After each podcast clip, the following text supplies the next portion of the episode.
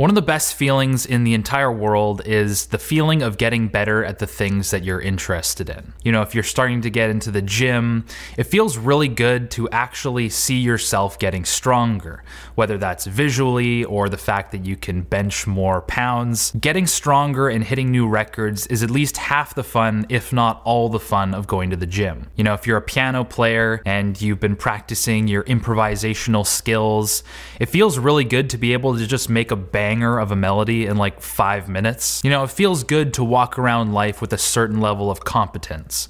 You've put in the work, you're better at certain things than most people. You know, competence makes you more useful to yourself, to your family, to your community. I thought that the way to get there was with self help books. Now, how many people here read self help? And how many think it's total rubbish? So I'd always read self help, and friends would tease me because they would say that I was a really bad advert for books with names like How to Stop Worrying and Start Living, which I'd read three times and continued to worry more than anybody I knew. And on paper, my life was really good. I had a great job as a freelance journalist, and I had friends and family and my health, but I was actually quite lost. And by the time I was 36, my friends were moving on and they were getting married and having babies and buying houses. And I felt very stuck. I was often depressed. I was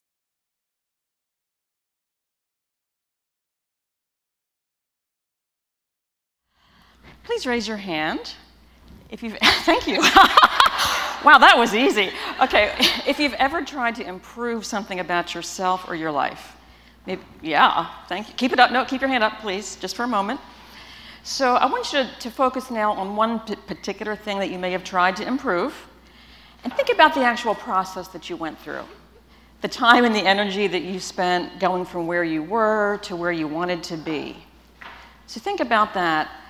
And if that process for you was maybe frustrating or difficult or it seemed to be taking too long, keep your hand up just a little bit longer. Just a little bit longer, I promise. Okay, now, focus on the outcome. Focus on the outcome of your self improvement process. If you are a little disappointed with the results, keep your hand up just a few more seconds. If you feel like you really succeeded, got where you wanted to go, you may go ahead and drop your hand. If your hand is still up, you may have been lured to the dark side of self improvement. It's tiring, isn't it? so I have been lured to the dark side, as have many of my clients, and perhaps you have. The dark side exists because deep within many of us, at any level of skill or accomplishment, is an ancient belief that there's something wrong with us. We may not be fully conscious of it, but it's there and it affects us. This is season 3, and this is episode number 1 from season 3. Yay! Welcome. I feel like this episode needs a little disclaimer and a little introduction. If you are someone who is into self help, who is into self growth, who is into self development, and you happen to be consuming self help books and you happen to be relying on self help content, and if it is doing your life any good, then good for you. No one in this episode is trying to criticize or trying to mock the fact that you read or consume self help books. And no one in this episode is trying to mock or criticize the fact that you rely on self help content. We are more trying to constructively criticize the self help industry. When we say self help industry, we have got authors and their books and content creators and their content. We hope you enjoy this episode.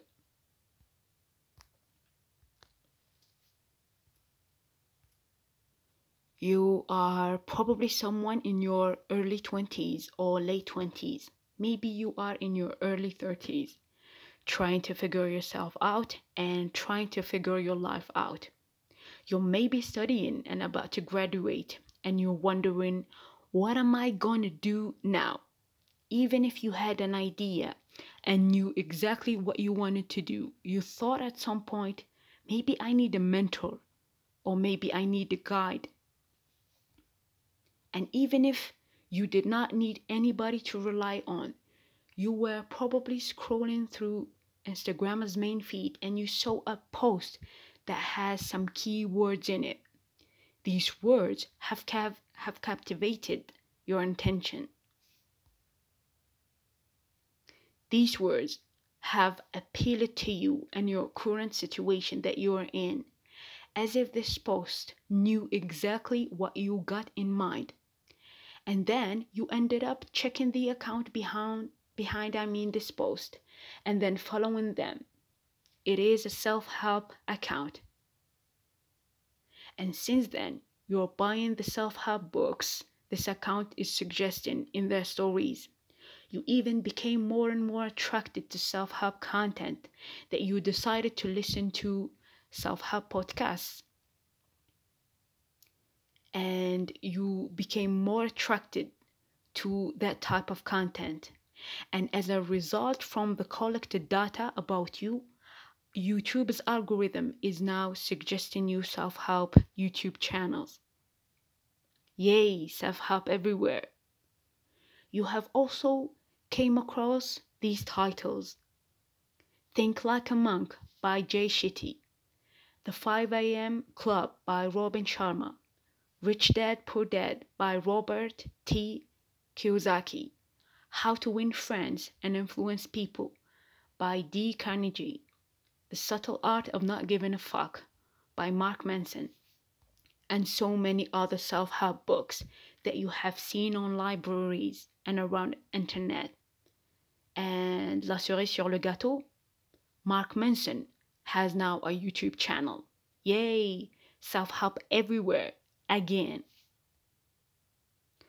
Whether this help self help content, I mean, is presented to you in a motivating, positive way, or in a more tough, realistic way, such as Mark Manson does in his two books, they all have one same common intention, which is they assume to be wanting to help you in order to improve your life and attract the person you want to be.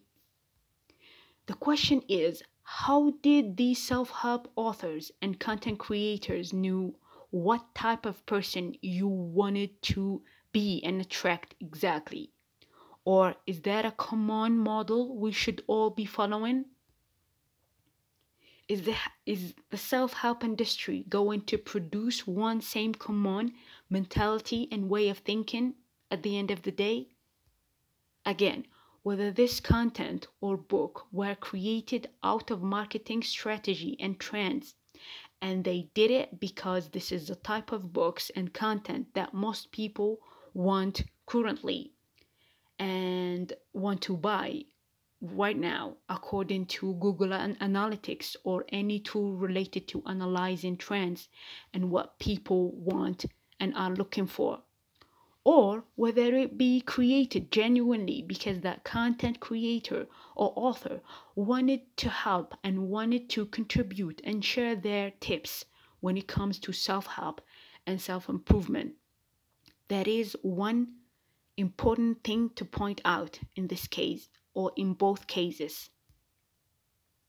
Even if we happen to have some common situations that we all go through, we all are trying to get better, or at least we all want to, but have different psychological and mental backgrounds. We also perceive, feel, and think of situations differently. We don't have the same exact flaws and qualities. We all don't have the same core values. We all are not in the same stage of our respective lives emotionally, psychologically, mentally, spiritually, socially, intellectually, and professionally, and so many other different points. Which leads us to this point those tips, recommendations, suggestions, advices, how to do this and how to do that cannot be applied to everyone. And even if we take one person and one life, these advices that are shared by self help authors and self help content creators cannot be applied in every circumstance and situation of that one life. That's the thing with self help books and content, they lack context. The advices that are shared by these authors and content creators are specific to them or specific to people around them that are very different from you and I and all people around. You might have read a line or seen words from an Instagram story to which you relate and thought, I went through this as well. That story or that person in that story does not necessarily mean that this person or this content creator or this book or this author have answers to every problem or have answers to all your problems and your questions. Given a non asked advice and given an unnecessary advice to people by self help authors and content creators is a form of projection. These authors and content creators think that you're going through a similar situation to them and you should do it and you should approach it this way because it's the correct one to do according to them. And the point is, just because it worked for them, it doesn't mean it will work for you unless we are talking about an extreme obvious situation and clear situation in which you are in danger. And if they tell you to run away and save yourself from this dangerous situation, then in this situation and context and in here, they are right. But we're not talking about extreme situations. We are talking about improving a whole life and a whole person, an individual in so many levels. The other point is that following these self help YouTubers, content creators, and authors and their books will also lead to over-conceptions or a situation of over-conception. Let me explain. You are surely responsible of what you buy and consume, but if you are following the self-help content blindly and you are being whether directly or indirectly influenced by them you will end up buying those items that you see them getting and buying and that you have or maybe that you would have never thought of buying if you sat down and made a list of the things that you need to buy or have to buy or even wanted to buy per pleasure. Self help, self growth, and self improvement is not necessarily a bad thing. As long as it came from you and was initiated by you and there was an intent from you you, in which you decided and wanted that your life maybe needs a reset. And not because someone else in a book or social media and not because a whole industry called self-help industry told you to do so and by them doing marketing told you that you probably needed to improve your life when you don't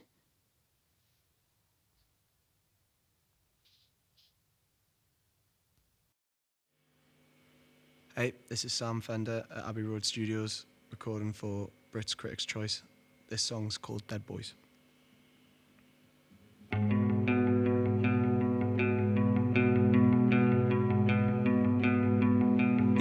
Anniversaries are short lived, but they come back around at a breakneck speed. My world spins so fast, the centrifugal force keeps me stuck in the middle.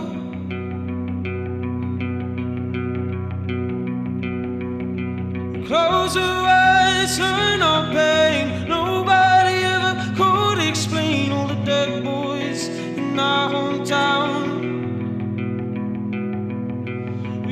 Turn on pain. Nobody ever could explain all the dead boys in our hometown. All the dead boys in our hometown.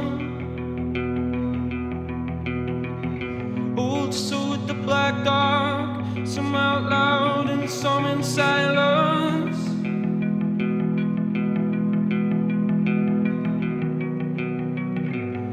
Everybody around here just drinks. Cause that's our culture.